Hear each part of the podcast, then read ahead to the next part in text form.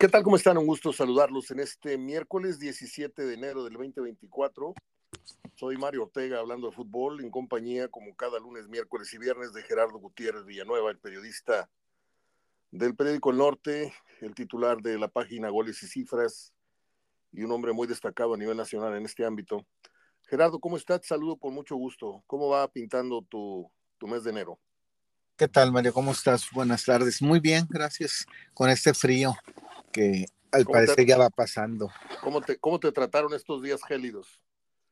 Pues la verdad, este, muy fuertes. Fíjate que yo no sabía que los uh, aparatos, esos mini split, no funcionan con temperaturas de cero grados o menos. No sabías. Eh, porque funcionan con gas caliente y el gas caliente pues no lo, no lo hay ni lo alcanza este ni lo alcanza en temperaturas de cero a un grado. Y, y, a la misma gente que los compone, que los arregla, pues le habíamos estado hablando, pero eso nos dicen y, y dicen hasta nosotros tenemos y, y qué curioso, pero uno los compra precisamente para eso y resulta que tiene que poner los chiquitos eléctricos que son los que vienen funcionando en temperaturas abajo de cero grado. Y eso, eso no te lo dicen cuando los venden, ¿verdad? No, no, no, eso no. Este, pero todos, todos los mini split generalmente no sabía yo que funcionan con, con gas caliente. ¿Y tú eres team, team frío o team calor? No, la verdad a mí me gusta mucho el calor. El frío no, el frío sí, sí le sufro mucho, pero el calor no, pero el frío sí, sí es este, a veces como estos días insoportable. Fíjate que yo con la edad, antes disfrutaba mucho el calor, era de los que jugaban cuatro o cinco horas en el sol, tenis, o jugábamos mucho tiempo fútbol. Este, aquí en la cancha que había en el campo Manchester, que ya desapareció, hicieron unos condominios. Y se nos iban las horas cuando eras, eras chamaco, 17, 20, tantos. Y ya nada más vas creciendo y yo me hice muy intolerante al calor. Yo este, no puedo, de hecho, no puedo dormir con calor. Si no tengo el aire acondicionado, si no tengo el aire lavado, si no tengo un abanico al pie de la cama, es muy difícil y yo soy más tolerante al frío. Este, pero yo sí veo que hay mucha gente que, le, tiene más, más este, respeto al frío, que prefieren el calor. En fin, bueno, pues ahorita estamos a 7 grados, como dices tú, va para arriba. Creo que lo, lo peorcito ya pasó y pues siguen un montón de frentes fríos más todavía por delante. Gerardo, hay, salvo tu mejor eh, opinión, y no con esto quiero decir que no tengamos ganas de hacer un programa de radio, pero está el partido de Tigres hoy, está el tema de guardado que parece ser que viene a León, está el registro de este muchacho eh, Jordan, que ya está registrado con Monterrey, ¿cómo se llama? Eh, no, es este... ¿Por qué le digo Jordan? no, es Brandon Vázquez. Brandon, bueno, pues es que los dos tienen nombre así medio... Este, Jordan, Brandon y Brian para mí son lo mismo. Este, ¿y qué otro, qué otro tema podríamos destacar? Este, un adelanto de la jornada 2, pero yo veo muy pobre la, el menú para hoy, salvo que tú me, sorprendas con algún otro tema que traigas por ahí eh, en la cartera. No, bueno, pues Tigres es que hoy termina la jornada 1 hasta ahora con el partido de, de Tigres. El partido Pachuca-León, como es el siguiente de la jornada 3, no se va a jugar como se va a jugar como hasta el 11 de febrero. Okay. Entonces se va a quedar pendientes de los primeros partidos, ya que van a quedar ahora sí pospuestos para después de las tercera y cuarta jornada. Eh, pero hoy termina la jornada 1. El de Monterrey es un partido amistoso porque River anda de pretemporada en Dallas, Texas, y ahí van a jugar este partido hoy a la misma hora, a las 7 de la noche, eh, tiempo de México, este, igual que el de León contra Tigres. Y, y bueno, pues, eh, ya el viernes pues empezará la jornada 2, pero finalmente pues el interés hoy está en ver cómo comienza Tigres. Eh, realmente ellos mismos se han puesto eh, retos, no le rehuyen, o sea, ellos mismos establecieron que un torneo, digo, un año en el que haber llegado a, a dos finales de liga, haber ganado el campeón de campeones y, y el torneo también es el que enfrenta a los campeones de, Estados Unidos y de México. Creo que, que les permite pensar en lo mínimo como eso, ¿sí? Y también agregan este año la Conca, entonces están agregando, digo, no la jugaron la pasada, están eh, agregando en el sentido de que, de que esta Conca que empieza en febrero eh, la tienen que ganar. Entonces, eh, es el último mundial de clubes donde va un solo equipo mexicano y quieren ellos otra vez eh, poder ir y, tratar ahora sí de, ser el primer equipo mexicano que la gana. Entonces, sí tienen objetivos muy altos. Eh, escuchaba alguna crítica, decían, cómo Monterrey no se fijó, no fue tan claro en los objetivos. Hay que entenderlo, Mario. El equipo que ya lo logró, que ya lo alcanzó, eh, tiene más confianza para, para hablar así. De acuerdo. La seguridad para establecerse esas metas, objetivos. Y el equipo que no lo ha logrado, aunque le hablo, aunque lo hable Mario, eh, hubiera, hubiera, acuérdate que nadie está conforme con nada aunque lo hubieran dicho de voz del Tato Noriega, de voz de Phillips, no lo hubieran dicho, no, primero logrenlo, primero háganlo, hablan mucho, ¿sí? Entonces, pues creo que cada uno estuvo bien en su discurso al inicio del torneo, Tigres apuntando a que tienen que ganar la Conca, tienen que ganar por lo menos una liga, este, por lógico tienen que ir por el campeón de campeones. Y el caso de, de Monterrey, pues con la cierta reserva de que el objetivo es luchar, seguir estando allí, seguir teniendo un alto puntaje. Y ahora sí es obvio en el entendido que quieren este, pues llegar a esas instancias que no han llegado y ganarlas, ¿verdad? Pero Tigres lo habla con más seguridad porque lo está haciendo con bases a lo ya logrado. A ver, voy a regresarme al tema Monterrey River hoy a las 7, porque creo que no está para, para todos el partido, ¿no? Va por una señal, creo que es Star Plus, algo así. Sí, me parece que va por señal cerrada. Este, pues como lo están haciendo ahora últimamente, Mario, creo que Estados Unidos aprovecha muchas plataformas. México también trata de, de usarlas, de explotarlas. Eh, también un dato, digo, un apunte que podemos agregar es que Tigres, este, muy posiblemente sea su último torneo ya con Televisa. Para allá iba, sí. ¿Qué sabes de eso? ¿Qué hay en firme? ¿Este es simplemente una magues para mejorar la, oferta o, o, ya lo tiene claro Tigres el cambio de, de televisora que se iría, creo, tengo entendido que Apple TV? Eh, creo que es eh, creo que es Amazon Prime. ¿eh? Es cierto, es cierto. Creo que es Amazon Prime. Este, pues no, es muy obvio, Mario. Este, creo que para allá va mucho del fútbol.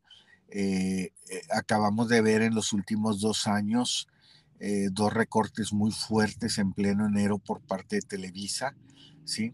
El último pues está haciendo en estos días, en esta semana, con la salida de Chiquimarco, la salida de Javi Sol, la salida de Anselmo Alonso, la salida de Moisés Muñoz, la salida de Félix Fernández, este, que realmente... Pausa, eh, pausa. De todos esos, ¿qué nombres te sorprenden que hayan salido? A mí me sorprende Anselmo Alonso. Pensé que era uno de los muy consentidos en Televisa, pero pues este, ya se acabó el, el juguetito de estar eh, siempre en los juegos de Necaxa. Eh, de Chiquimarco, ¿qué me puedes decir? ¿Crees que nunca tuvo el nivel para ser un comentarista de televisión? Es que sabes que, Mario, eh, lo que hizo Chiquimarco, que al principio tú fíjate, lo traían en todos los programas, hasta en el programa hoy, en el programa de la oreja y todo eso. el, el, problema fue que él no, él no quiso, él no quiso hablar de arbitraje, Mario no quiso centrarse nomás en arbitraje, él quiso hablar de todo, porque acuérdate que él se preparó para ser técnico. Sí. Este, entonces él dijo, yo no, a mí no me pongan a hablar de arbitraje nada más, yo quiero hablar de sistemas, de métodos, y creo que en ese aspecto, Mario, está muy competido, en el sentido de que de repente tú prefieres a un futbolista o a un técnico eh, que preferido, o sea, creo que la gente diría, oye, si me vas a hablar de fútbol, prefiero a Peláez que a ti, ¿sí?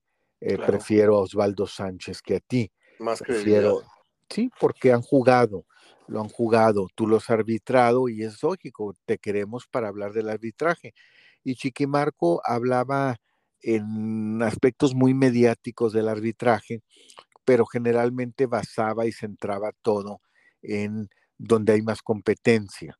Si te fijas, pues las salidas no me sorprenden, están siendo en función a comentaristas, en función a Moy Muñoz, que creo que, que aunque habla muy bien, es un, es un muchacho que se expresa muy bien, que está preparado, pero finalmente eh, llegó de, de pues un gol, que, claro, exactamente, exactamente, le dio demasiado crédito ese medio gol que anotó porque no iba para gol, Castro es el que lo mete a su portería, pero pues yo convengo, eh, y ayer hice un programa precisamente hablando de estos temas, Gerardo, y qué bueno que lo recordaste porque no los tenía contemplados y son buen tema para hoy contigo.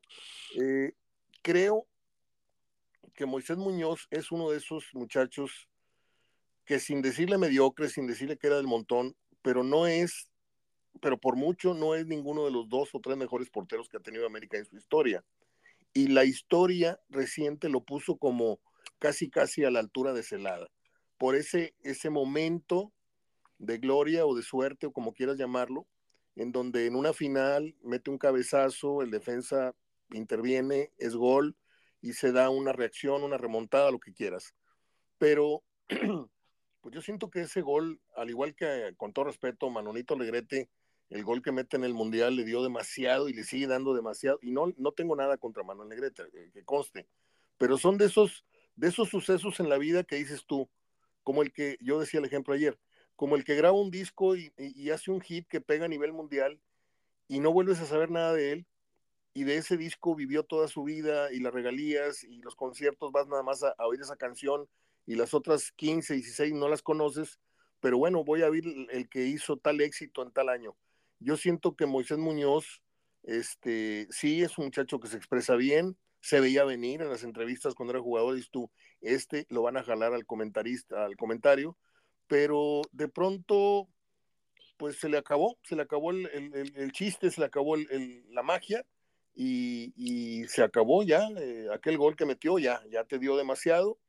Y te quería preguntar, ¿estos ajustes tienen que ver, son repercusión de los sueldos que están devengando este Marín y, y Faiteson? O sea, no, no, Mario, no, para nada, no. Mira, están haciendo estos cambios, Mario, porque eh, antes la televisora, eh, Televisa, TV Azteca, eh, eran dueños de todos los equipos y de todos los partidos.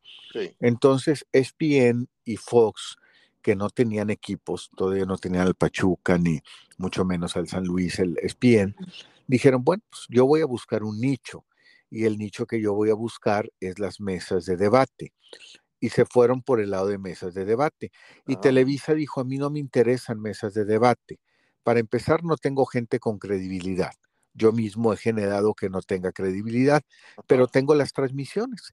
Entonces, ven mis transmisiones y luego ya, si quieren que le cambien y hacen sus mesas de debate. Y ahora no. De repente Televisa, cuando empezaron el pastel un poquito, que ya empezó el grupo Pachuca con Fox y que ya empezaron, lo que hizo fue, bueno, yo no tengo para hacer mesas de debate como ESPN y Fox, pero voy a hacer un programa en línea de cuatro después de los partidos, contacto deportivo, después de los partidos, y trato de intentar hacer alguna mesa, ¿sí? Lo intentaron, pero después viene, eh, eh, hace un año y medio, que ya podías negociar con cualquiera. O sea que ya Cruz Azul te lo puede pasar Televisa, ESPN, porque ya no están dispuestos a pagar lo que pagaban. Entonces lo que hizo, hizo la federación es abrir los derechos. Tú puedes tener hasta tres televisoras que te pasen el partido. Y entonces sí Televisa se empezó a preocupar. ¿Sabes qué? Las mesas de opinión me van a pegar. Entonces ya me voy a quedar sin transmisión porque hasta ESPN te pasa un partido del Cruz Azul y sin auditorio en mesas. Y me voy a quedar sin auditorio en mesas.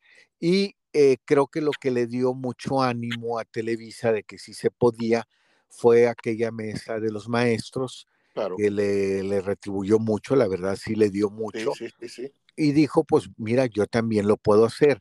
Entonces creo que está recambiando y está diciendo, y mira, a unos ya se van a streaming, ya se van a, Amazon y se van a otras. Entonces lo que está haciendo es, pues yo también el fútbol creo que va a terminar en, mesas de opinión.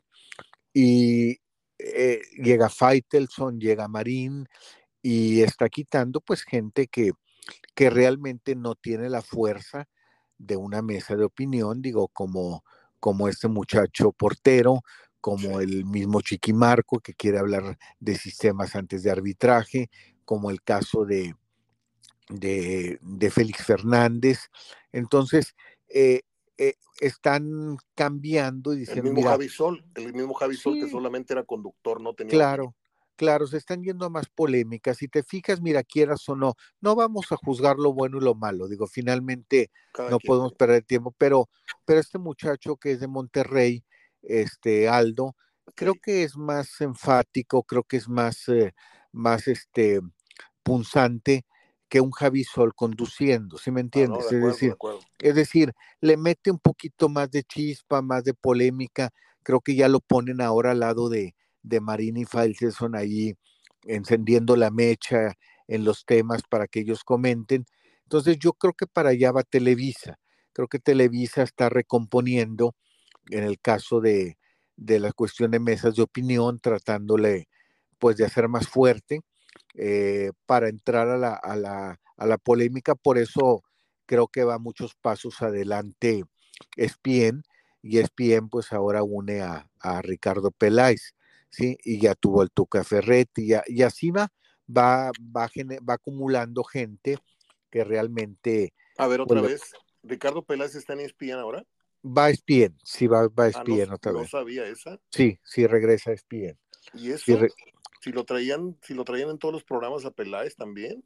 Sí, el problema de Peláez es que creo que es un problema personal en el sentido de que por aquello de, querer hacer la fórmula Vaca Peláez para pelearle a Marini y a, Martinoli, lo traían en todos los juegos, ¿verdad? Si había un juego en, en Zacazonapan, lo mandaban a Zacazonapan, y si el otro día había uno en, en el, la última isla de Italia, lo mandaban a la última línea de Italia. Entonces, creo que ya fue un aspecto de, de salud, ya un aspecto de familiar, personal, de pues todo el día andaba de viaje, todos los días andaba afuera. Un día, como el día de la final, andaba en el partido de la selección, el otro día en el partido de la final. Entonces, este, creo que quiere un ritmo más, eh, más tranquilo. Mira qué interesante, no, no me sabía esa versión, de hecho me estás informando de ese cambio. Eh, yo te voy a aclarar algo, yo a, a Marín y a Faitelson los tengo vetados, yo no, no, veo ninguna transmisión en donde estén ellos, me parecen un fraude, me parecen tremendistas, sensacionalistas, Faitelson de una obviedad hace una bomba, dice cosas que tú y yo pudiéramos haber dicho antes, pero él las dice con un tono este, explosivo y, y bueno, es la escuela de José Ramón, está muy claro, y, Marín también. No me gustan sus, formas, no me gustan sus contenidos. Eh, no he rescatado últimamente, en los últimos años que consumí la última palabra o la mesa de ESPN, a estos dos personajes no les he rescatado un punto de vista que diga yo, oye, qué interesante lo que dijo. No, eh, en lo personal, ¿eh? Y lo creo que Peláez siempre le tuve un respeto pero te lo dije hace un tiempo, ya lo siento muy, eh, lo traían en programas de comedia, lo traían en los partidos aquellos después del Mundial, chacoteando con todos los conductores, y creo que un analista no debe de caer en eso porque pierde seriedad. Ya de regreso a ESPN, ahí sí, ahí sí me gusta Peláez porque pues tuvo sus encontronazos, tuvo sus puntos de vista que los defendió a capa y espada, le dijo estúpido a, a al aire, y, creo que le va a venir mejor el cambio, eh, recuperando esa frescura y esa credibilidad que poco a poco, que poco a poco fue, creo, perdiendo eh, en Televisa, porque eran tantos programas que decías tú, bueno, ya dijo tantas cosas que no sé con cuál quedarme, ¿no? Pero ojalá y le vaya bien a Ricardo Peláez, que yo siento que es un elemento que le hace falta a la dirección de selecciones nacionales en lo personal. Creo que ahí era su, su, su, nivel más alto de, de aporte al fútbol pero bueno, vamos a ver cómo, resulta. Eh, de este muchacho, ah, bueno, corrieron a, bueno, yo insisto con Chiquimarco. Eh, ¿Ahora qué viene para Chiquimarco? O sea, ¿crees que le haya afectado el problema que tuvo?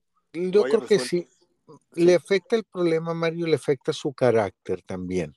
Eh, creo que es un carácter poco tratable para él, para este tipo de los negocios, para este tipo de la televisión. Tú lo conoces, ¿no? Eh, yo lo conozco y si este, mira, tuvo un incidente aquí en Monterrey eh, con esta, con multimedios, cuando una vez un sábado, en esos programas de los sábados en la noche, eh, que pasaban terminando los partidos, le hablaron para pedirle un punto de vista. Entonces empezó a dar su punto de vista y uno de los dos conductores que tenía ese programa, eh, al momento de que estaba hablando Chiqui Marco, yo creo, pasaban a veces imágenes del juego, yo creo que en un momento él pensó que no estaba al aire y, y, no hizo nada malo, no, no, no, nada malo, simplemente estar dando instrucciones, que sigue, preguntando, quita aquello, como cualquiera lo hace, Mario. Se sintió ignorado, pues. ¿Mande? Se sintió ignorado, Chiquimarco, como que estoy hablando y no me están poniendo atención. Claro, entonces interrumpió, interrumpió y, este, y quería que le hicieran caso. Entonces le explicó uno de ellos, dijo, mira, esta es televisión, yo te estoy haciendo caso, lo importante es que el público esté escuchando tu punto de vista, pero pues aquí estamos dando alguna otra indicación, alguno de nosotros, de lo que sigue, de lo que hay que poner, de lo que hay que mover, etcétera, y, se enojó y cortó la llamada.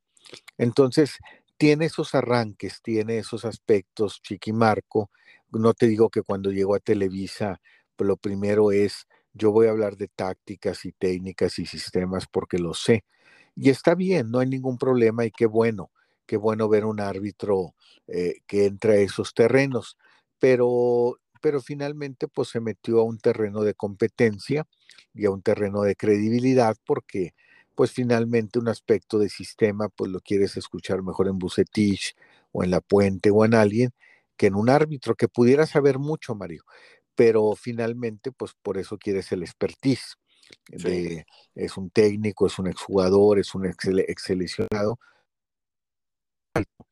Entonces, yo creo que también ahorita decías que si habrá afectado lo de Marín. Mira, para nada. En el sentido de para quitarlos y pagarle su sueldo, para nada. ¿sí? Donde sí pudo haber afectado en algunos, voy a, a poner un nombre, Peláez, es, yo no creo que viniendo un año de mundial o, una época donde te dicen, pues mira, estamos probando fórmula, esta fórmula vaca, va a narrar todo.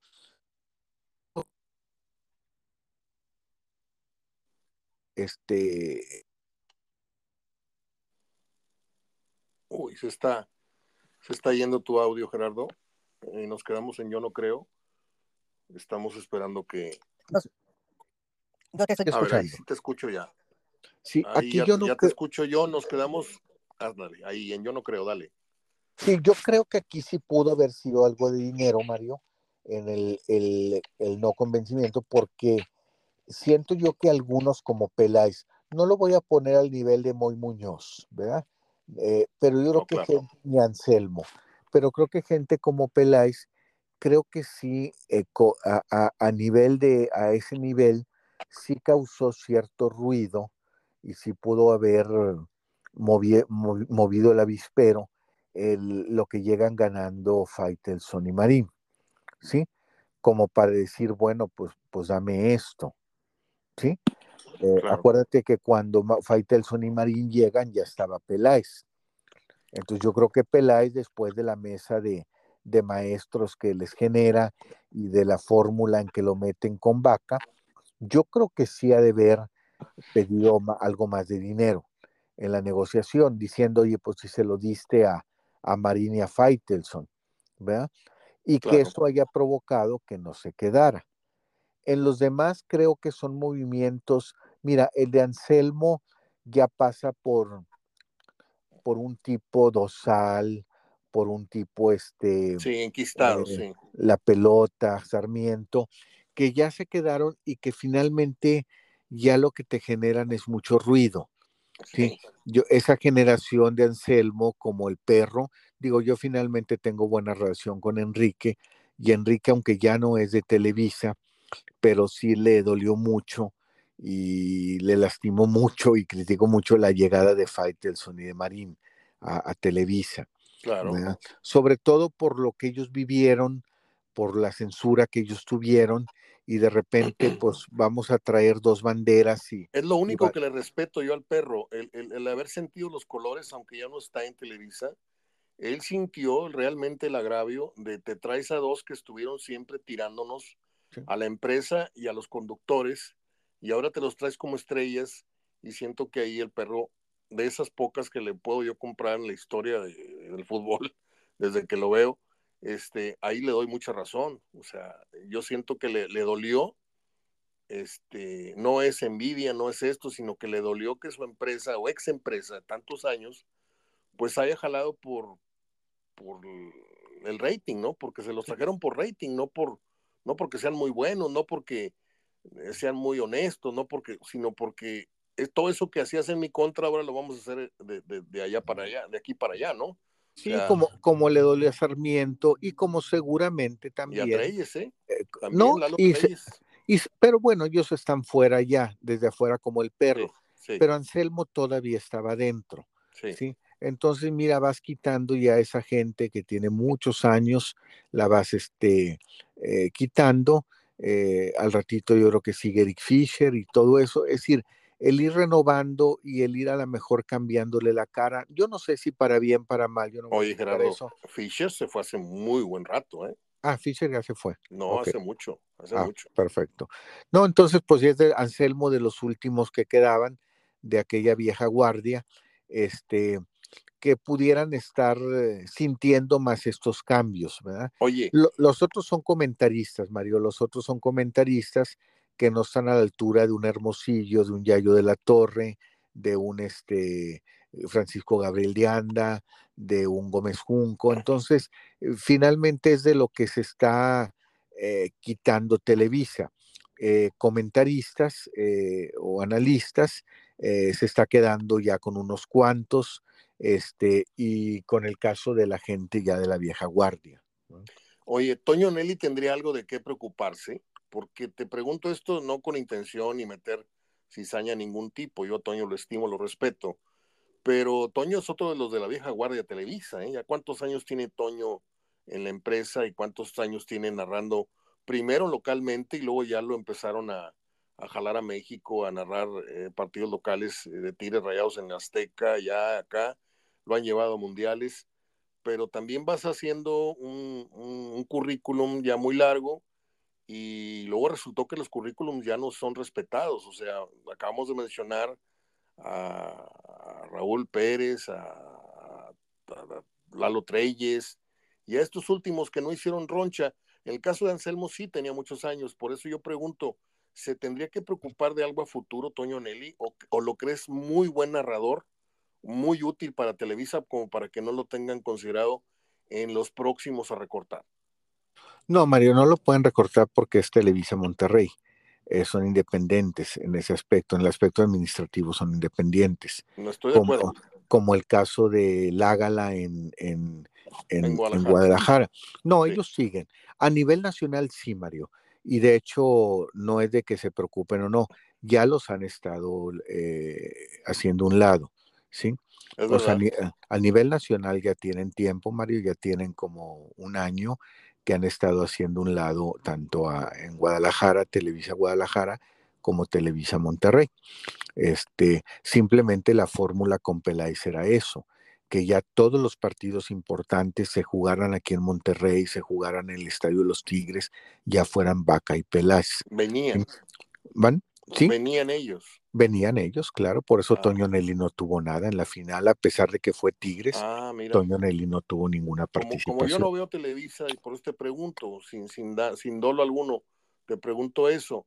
Entonces es por ello que hay dos narraciones, la, la local la, crónica norteña o no sé cómo le llaman, y la, y la estelar, ¿no? Que es la, la, la crónica desde donde mandan a los cronistas de México. Todo a nivel selección, sí. A nivel, a nivel Tigres, por ejemplo, a nivel Tigres, en la final de ida, de ida, narró Toño, pero por nada más por aficionados, ¿sí? Para que entrara nomás la señal local. O sea, tú podías escuchar a Toño nada más en Monterrey. Ok. Y Vaca vino, Vaca vino, aquí estuvo en el estadio con Peláez, con La Volpe, estuvieron narrando para el Nacional. Y ya la final nacional, la, la, que decidió el triunfo del América, allá en el Azteca, fue totalmente de vaca de, de, ese grupo, ya no tuvo que ver absolutamente nada Toño Nelly ni para nivel local. Entonces, quieras o no, a nivel Guadalajara, con el Ágala y a nivel Monterrey, eh, quieras o no, pues han ido relegándolos poco a poco.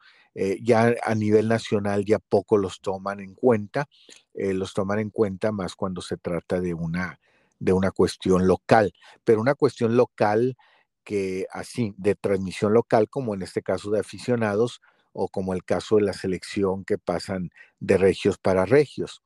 Pero ya eso de que vamos a llevarlo a que narre Necaxa, o vamos a moverlo a que narre Santos, o vamos a, hacer que se traslade y que narre, ya no, o sea, difícilmente mueven esa gente. Ya las narraciones las están haciendo desde Televisa México, desde ahí están generando toda la transmisión.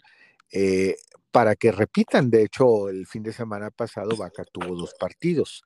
Tuvo uno el sábado, tuvo uno el día siguiente, ¿verdad? Porque ya no, ya no se mueven. Si se desplazaran, pues sí tendrían que repartir más a su gente. Pero narrando en México, pues puedes narrar hasta tres partidos, cuatro en, una semana. Bien. Gerardo, eh, respetando los tiempos, creo que tienes una cita con el dentista en un ratito más. Me diste 40 minutos y estamos a 8 minutos. No quiero abusar, aunque ya es decisión tuya si te quedan más de 8 minutos. Pero cerramos el programa o nuestra conversación eh, apuntando hacia el partido de hoy. Eh, Tigres visita León. Un Tigres muy relajado, desde aquel día que perdió, ¿cuántos días habrán pasado desde que perdió la final con América? Un mes, un mes, un mes. Ok, ¿cómo ves tú el arranque de Tigres? ¿Lo sientes este, pesado? ¿Lo sientes lento? ¿O crees que Tigres va a empezar con muy buen ritmo? Mira, em, va a ser, les va a costar porque finalmente no traen trabajo de pretemporada. Se atravesaron ahí los festejos que quieras o no te distraen, Navidad y fin de año. Y luego se fueron a una pretemporada relajada, Mario. Su momento relajada, eh, yo los vi ahí en el mall, eh, estuvieron ahí. No, no estoy criticando nada, digo, lo pueden hacer, todos los equipos lo hacen, pero me refiero, se fueron cerca, se fueron este, aquí a McAllen. Eh, después del tercer día de pretemporada les dieron salida al, mall este, todos los días, ya de lo que fue martes a, a viernes.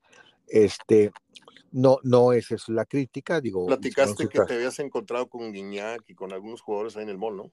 Sí, sí, sí, hicieron, y, y, con gente que fue a cubrir, me dijo que en realidad hicieron trabajo fuerte, o sea que sí trabajaron fuerte eh, los primeros tres días, mañana y tarde, y ya a partir del martes, eh, cuando les faltaban cuatro días, pues ya nomás hacían un trabajo en la mañana y, en la tarde les daban tarde libre.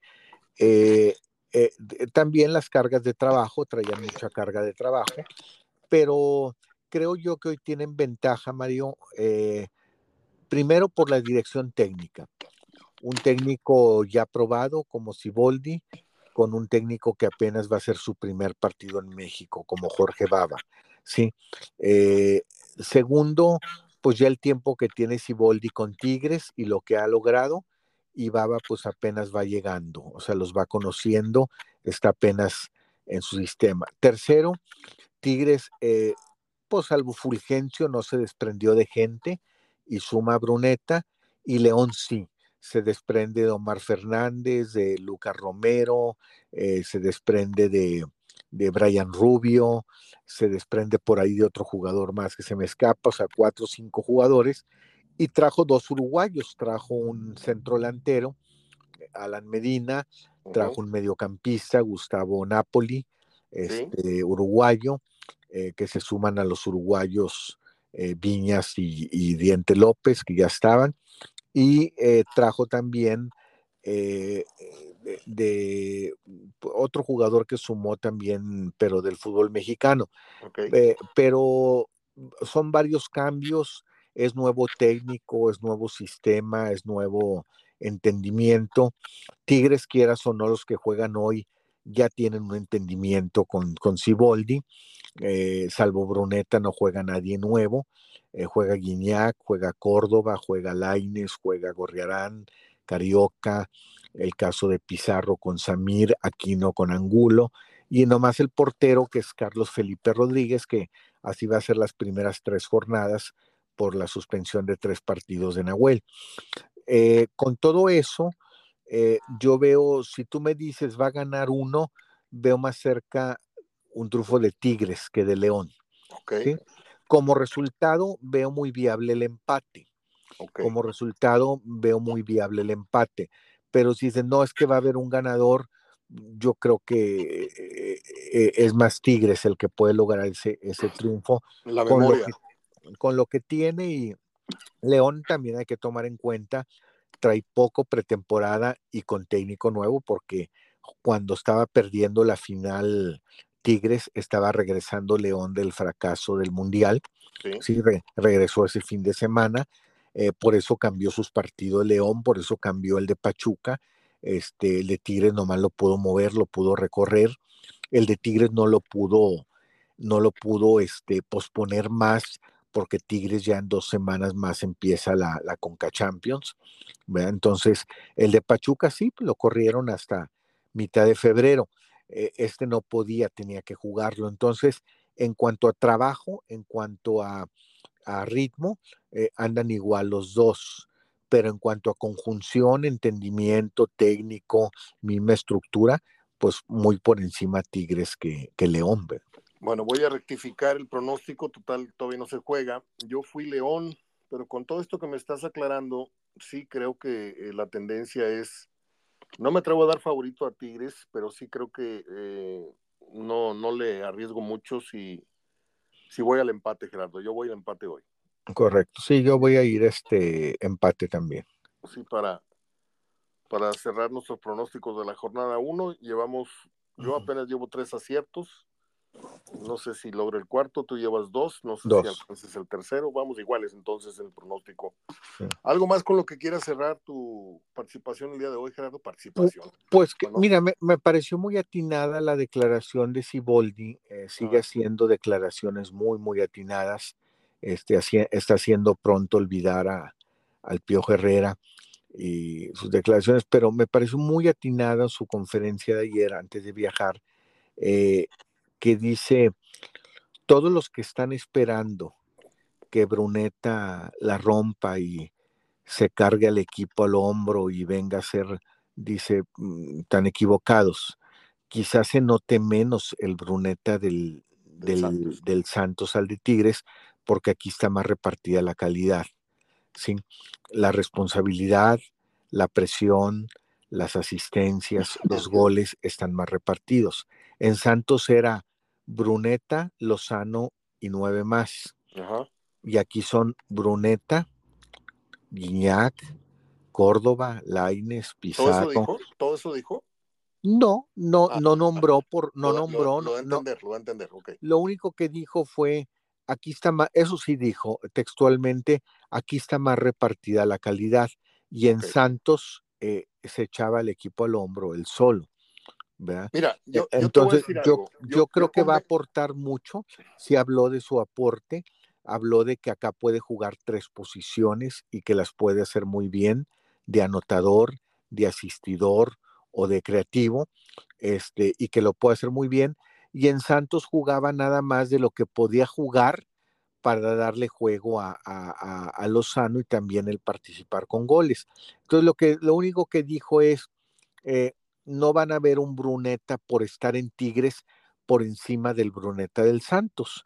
Van a ver un Bruneta más discreto, un Bruneta con calidad más repartida, que va a aportar mucho, sí, al equipo, pero no esperen ver que sea el, el jugador de la liga. Y en resumidas cuentas, ¿va a aportar más Bruneta en Tigres que lo que aportaba en Santos, porque te voy a decir algo, yo respeto mucho a Siboldi, me parece muy inteligente lo que dice, porque es una forma de quitarle presión, una forma de quitarle carga, pero también estás advirtiendo a la gente que se entusiasma con la venida de Bruneta, que no esperen al Bruneta de Santos porque no va a lucir igual.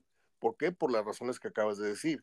Entonces, en cierto modo, es un, un contrapuntearse, ¿no? Traigo un jugador muy brillante, pero acá no va a brillar tanto. No, Mario, que yo lo entendí así. Eh, traes un jugador que hizo ocho goles y once asistencias y acabas de tener un jugador que a lo mejor te hace 14 asistencias y tres goles. Y no está mal, Mario, porque tienes a Ibáñez, tienes a Guiñac, tienes a Córdoba. Es decir, hay más quien hagan gol. ¿Quién hacía goles? Mira, en Santos el 67% de los goles se los repartieron Bruneta y Jaro Lozano. De acuerdo. Aquí lo que está diciendo es... esto porque no, ojalá y no pase lo mismo que con este muchachito Leo Fernández, que no pase lo mismo con Celarayán, que eran diamantes en bruto, y que aquí por X razones, oye, este, no llegaron a, alcanzar esos niveles. Ojalá y Bruneta, que también es un jugador muy joven, muy buen jugador, la verdad, yo desde, desde Gaitán, que no veía un jugador eh, con esa calidad manifiesta, va falta que aquí en una plaza más pesada, más presión, falta que lo demuestre y falta que, pues, eh, van a dar entre tiburones, o sea, es un, equipo ya muy compacto, con jugadores de mucha experiencia. Vamos a ver si, yo creo que la calidad de Bruneta va, a salir a flote, esa, esa no tengo la menor duda. Este, y creo que si los padrinos o los jefes del equipo lo, abrazan, lo, lo, adoptan, ese muchacho va a generar muchísimo. Yo sí me gustaría ver algunos destellos del Bruneta de, Santos, pero si tú me lo vendes por, por un mejor pasador que goleador en Tigres, pues está bien, siempre y cuando todo esto sea para beneficio de, que Tigres tenga el, promedio de goles que la gente espera, ¿sí? Tigres tiene que ser un, equipo de dos o tres goles de local, ese es lo, el potencial que yo le veo, ¿sí? Yo no, no aceptaría un Tigres con un gol y medio de por medio, o, partidos muy cerrados. No, Tigres está para, perdón, pero está para arrasar con el 75% de los rivales de la liga en casa, ¿sí? Ya fuera, pues ahí, ahí vemos, pero pues yo tengo muchas expectativas, tengo mucha, como aficionado, este, tengo mucha ilusión de, de ver a este jugador vestido de tigre, porque me parece una grandiosa contratación. A mí me parece que es una de las contrataciones que va a ser eh, Mella, que va a ser eh, época en, Tigres. Yo lo veo jugando en Tigres, si es que no se va a Europa, lo veo jugando en Tigres tres años en muy buen nivel. Sí, y bueno, hoy lo vamos a empezar a ver. Hoy está como titular, hoy juega de titular. Ah, hoy va de titular con Guiñac. Qué buena noticia. Eh, así es como deben de ser los refuerzos, ¿no? Llegar y jugando, ¿no? Llegar y jugar, sí, eso es lo que, y desde que llegó, la verdad, desde que se incorporó al equipo, lo han estado metiendo, ¿verdad? Eh, no es el caso del Monterrey, que, que claro, hay que respetarle, trae el antecedente de que aquellos llegaron, métanlos a jugar el primer juego de la uh es más, mándenmelo antes allá, y mira lo que pasó. Acá Monterrey también se entiende su postura, no voy a meter a Brandon Vázquez hasta después de la fecha 4 o 5, me refiero a nivel liga. Quizá hoy tenga alguna participación pequeña y el Corcho sí, el Corcho como venía de temporada, este, él sí ya para el fin de semana ya, ya está listo.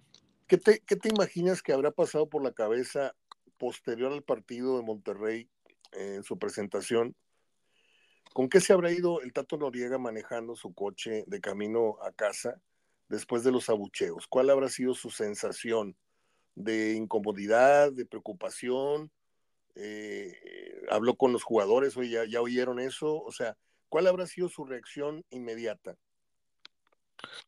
Pues mira, en el sentido, yo creo que él como, como directivos eso les ayuda a ellos, ¿verdad? Ok. En el, como directivos. Como parte de la institución y que debe haber una solidaridad y todo, yo creo que con preocupación, eh, porque pues eso esa, esa inconformidad, pues también no nada más se reflejó en, en, abucheos, se reflejó en la gente que no fue. Eh, no fueron, Mario, 22 mil personas. Ah, caray. fueron, fue un, estadio de 31 mil personas. Y así va a ser, Mario. ¿eh? Próximos partidos va a haber, digo, yo no le veo arriba de 36 mil, 37 mil por juego. O sea, no este estarían llenando el TEC ni siquiera. No, estarían, bueno, y TEC sí, digo, eran 30 mil. pero, eran 38. no, no, no, era menos, era 30, Mario, 31. Si no, no eran, no era más. Yo sabía no, que eran de No, no, no era, no, no, era 31, 32 mil aficionados. Ya lo mucho apretados le metías 33, pero, pero no, 38 no era el, el TEC. Este, y, pero bueno, acá, independientemente de eso, pues estás dejando 20, les das un estadio en donde no te están ocupando 22 mil lugares, ¿verdad? Entonces, eso es parte también de la gente que no fue a buchar pero que está manifestándose de otra manera. Esa es la preocupación del Monterrey. Este, los que son abucheados, recuperar la confianza jugando adentro y que esa también, ese jugar dentro y ganar partidos y, que, y hacer sentir bien a la gente, vaya acercando más a la gente. La gente como quiera no se acerca tan rápido, Mario. Yo creo que se va a empezar a acercar en partidos importantes, en el clásico, en el América, en el... pero estos partidos como contra Puebla, Mazatlán, cuando te visiten, pues va a seguir habiendo, mientras no hay otra liguilla eh, y se demuestre, pues va a seguir habiendo asistencias de 33, 34, 35 mil aficionados. Te informo, Gerardo. Estadio Tecnológico, capacidad 36.485 aficionados, con sobrecupo 38. Yo siempre tuve el dato de que Monterrey rayaba entre los 36 y 38 mil aficionados en sus mejores épocas, no 31. Sí, pues aquí no los está metiendo. Aquí no las está metiendo. por eso te digo, no estaría llenando ni el TEC. Y creo que esa es parte de la preocupación de la directiva, ¿verdad? Los abucheos, qué bueno, los tienen bien merecidos los jugadores y que ellos se recuperen de ellos, pero en el aspecto imagen, en el aspecto mercadotecnia, en el aspecto ventas, en el aspecto esquilmos, en el aspecto, pues sí, Monterrey necesita a esa gente y sí preocupa a la directiva que esa gente eh, se acerque. Bueno, pues va a ser una temporada de muchos retos, el, el mejorar el nivel del equipo, y eso por ende va a traer el regreso de esos ausentes, ¿no? Qué, qué triste, ya con esto termino Gerardo, a ver qué, qué, opinas de esto. Qué triste esta época, eh, a ti y a mí nos tocó vivir otra época en la que la gente hacía filas largas para entrar al estadio y ahora este, se puso tan de moda el fútbol, la gente quería tener prioridad, quería estar segura con su lugar y vinieron los abonos.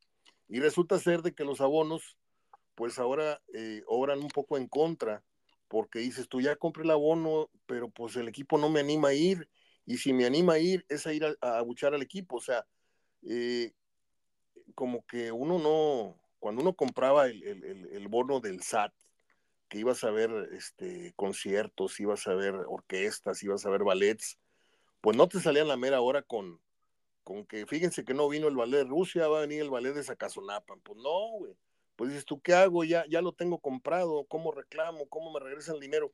Yo siento que en, cierta medida hay mucha gente molesta porque, pues dices tú, qué mala inversión hice, ¿no? Por eso mucha gente se fue del fútbol, eh, con, ya, no, ya no renovó abono, este, y ahora están a, a, las, a las caiditas, ¿no? A este sí voy, a este no voy.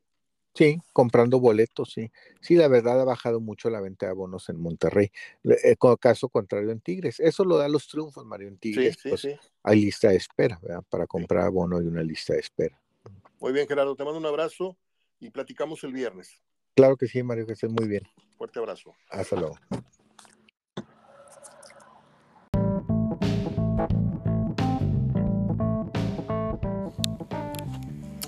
Así es. Sí, ese dato de las entradas en el TEC yo lo tuve muy claro, porque cuando terminaban los partidos, mi padre tenía que ir a la, oficina de la administración del, TEC, no sé a qué firmar qué cosa, ¿no?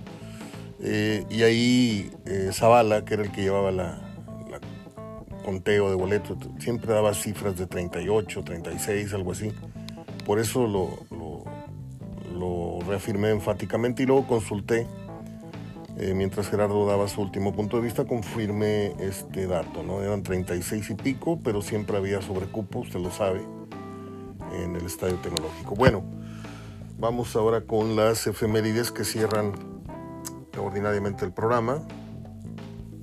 Quiero decir todos los días, son muy feo ordinariamente. Eh, voy con... Um, déjame ver, acá está. Hoy cumple 93 años un gran actor. Miren, todo el mundo piensa que la voz de Morgan Freeman es la voz más cara que hay en Hollywood. Eh, no solamente por su participación en las películas, sino por todo lo que aporta a documentales. Ha hecho un montón de trabajos en los que aporta su voz. Pero yo siento que la voz más eh, atorciopelada, más fuerte, más potente que hay en el cine, sin duda es la de James Earl Jones eh, este hombre que se caracteriza por haberle dado voz a uno de los personajes más siniestros del cine ficción de muchos que la tienen como consentida la, saga de Star Wars, es la voz de Darth Vader. También aparece en El Rey León. Eh, ¿Cómo se llama? The Lion King. Número 2, Simba Pride. Algo así, el orgullo de Simba. No vi esas películas, perdón aparece en Conan el Bárbaro. Mire, le voy a dar una lista de, películas en las que este señor ha tenido que ver. a ver cuáles de ellas ha visto usted. El Rey León en 2019 pone voz ahí a un personaje, ¿no? No me acuerdo si es al papá de Simba, algo así. Aparece como el papá de Eddie Murphy en esta divertida comedia que se llamó eh, El Príncipe, un príncipe en Nueva York. Apareció en Conan el Bárbaro en el 82. Se le recuerda en El Campo de los Sueños con Kevin Costner en el 89. También está, eh, pues esa, El Príncipe de Nueva York 2, creo. Aparece en una de mis favoritas que es Peligro Inminente con Harrison Ford. Eh, es una película buenísima, de la que muy pocos hablan. También tuvo que ver con a la Casa del Octubre Rojo con eh, Sean Connery, si mal no recuerdo, es una película muy muy buena. Está también El Exorcista número 2, El hereje. ¿sí? Ahí aparece este señor James Earl Jones. Hay una nueva versión, yo no sabía, una versión de 1900, no, una versión de 2014. Eh, la segunda versión de Driving Miss Daisy estelarizara, por cierto, Morgan Freeman. Aparece también con Adam Sandler, que lo tengo super vetado, no me gusta nada de lo que hace. Este, se me hace un humor muy idiota. Aparece en una película que se llama Click.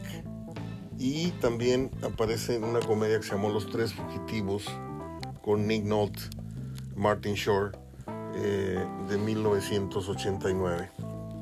Es el cumpleaños 93 de un gran, grandísimo actor mira lo que son las cosas. Me encanta cuando yo agarro en curva a estos datos de internet, me meto a ver toda la filmografía que supuestamente hay registrada de, este hombre y curiosamente no aparece eh, una de las películas preferidas de un servidor de este hombre, de este señor, se llama Finder's Fee. No sabría yo cómo, cómo describirla, este, cómo traducirla, porque Finders es los que encuentran o encontrado, no sé. Es una película en donde este señor pierde su cartera, un joven la encuentra, llega a su casa, ¿sí? va a tener una noche de, naipes, de póker con amigos, la novia se va a ir a, dormir a, casa de una amiga y al llegar, este, recoge la cartera y al llegar le llama por teléfono al dueño de la misma saca un papelito y, encuentra con que ahí están los datos, ¿no? Algo así. Entonces le dice James Earl Jones, gracias, voy por ella, es más tarde. Era un día de lluvia, una noche de lluvia. Y al esculcar la cartera se encuentra con que hay un billete de lotería. Y en el transcurso de que este hombre va por la cartera, se lleva al cabo el sorteo. No sé si era un bingo una cosa, y se saca el premio mayor. Este señor tenía registrado en otro asunto, había registrado ese número y él sabía, porque había escuchado la, la, crónica de radio, que su, que su boleto era el premiado y que la cartera contenía. Entonces al llegar, este muchacho le dice que no la encuentra, que la perdió también. Y James M. Jones empieza a sospechar, le dice, mira, veo que van a tener una partida aquí de póker, este, no me invitan, yo soy muy bueno. Y se desarrolla una trama de mucha tensión. Está buenísima la película. Le voy a decir algo, yo la vi en cable. Estábamos ahí, este, hace muchos años estábamos ahí en medio de las colchas viendo la película y, anoté el nombre y la mandé pedir. Tardó como... Pues no existía Amazon ni nada de esto, eh, que yo recuerde. Y se tardó un rato en llegarme eh, a Gandhi la, película y ahí la tengo en, en DVD. Está buenísima se llama Finder's Fee y no la viene registrando la página que acabo de consultar de internet. Bueno, pues es todo lo que refiere a este señor. Iba a decir es todo, no, pues espérame, apenas voy empezando. En el 62 nació el actor canadiense Jim Carrey. Él ha protagonizado pues comedias muy exitosas en taquilla como Ace Ventura, La Máscara, El Grinch, este, oh Dios, no sé qué. Es un comediante de pastelazo. ¿sí? También ha hecho una que otra película seria y atraviesa por una muy, muy honda depresión a partir de que una expareja se, no sé si se suicidó, se murió, pero él carga con esa, con esa muerte, supuestamente por culpa de él. En el 62 nace el cineasta mexicano Luis Estrada. Dirige la cinta La Ley de Herodes muy medianitas películas. La ley de Herodes, El infierno son muy exitosas para mucha gente, pero son muy malas películas, la verdad. Actualmente hablando. En 2003 muere el actor estadounidense Richard Crenna, lo recordamos en la película Rambo y las secuelas de Rambo. En 2013 muere el actor español Fernando Guillén, quien apareció en Mujeres al borde de un ataque de nervios de Almodóvar y Tantán. Hasta aquí las efemérides les dejo un fuerte abrazo de gol. Regreso mañana jueves. Cuídese. Estamos eh, atravesando épocas de frío y hay que cuidar a los adultos mayores, hay que cuidar a los chiquillos y también a las mascotas. ¿eh? Ahí es muy importante que cuide su mascota, que no anden. Bueno, hay gente que tiene sus mascotas en el patio. Este, el perro que tenemos aquí en casa es privilegiado, aquí anda adentro, todo, toda la vida ha vivido adentro en la casa y duerme al pie de mi cama, duerme aquí en mis pies, muy, muy, muy arropado, con muchas cobijas. Vamos a regresar mañana. Entre tanto, pues les dejo y le mando hasta donde esté usted. Mi agradecimiento por escucharnos y mi abrazo de gol. Soy Mario Ortega, hablando de fútbol. Hasta mañana.